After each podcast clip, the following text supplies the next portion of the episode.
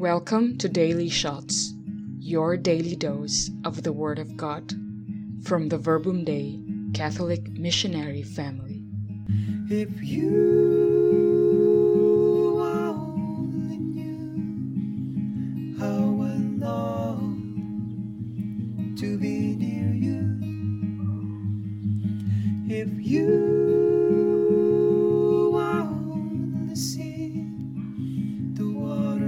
thirsty for the thirsty.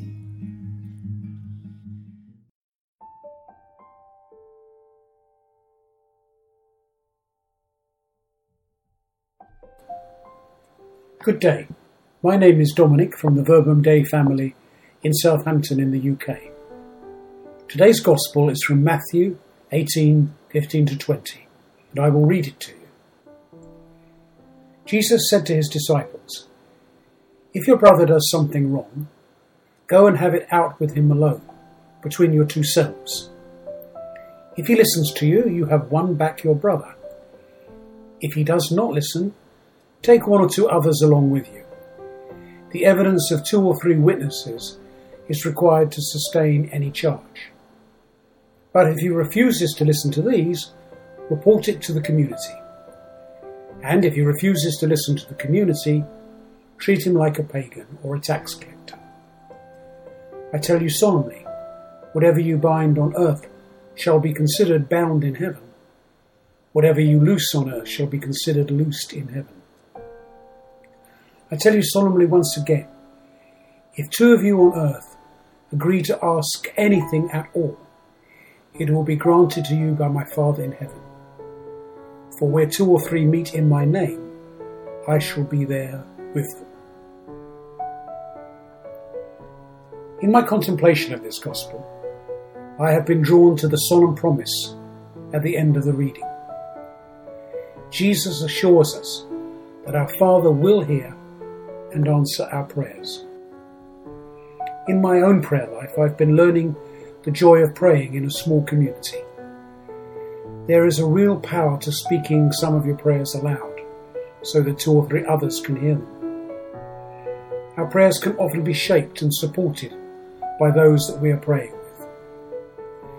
Even when we pray in silence, we can feel the support and love of those in the room as well as the certain presence of Christ with us.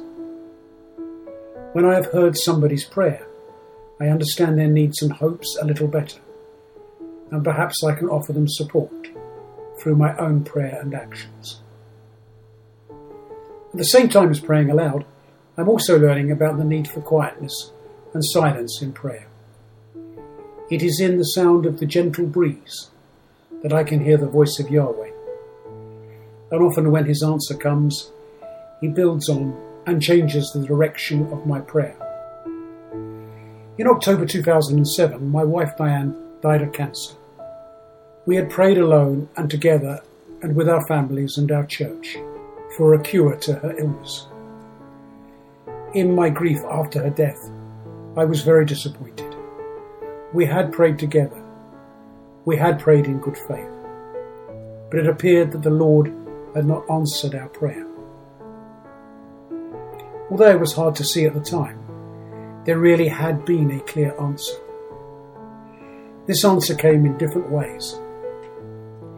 It came in the opportunity that we had before her death to discuss the future and to share our faith and our hope with each other.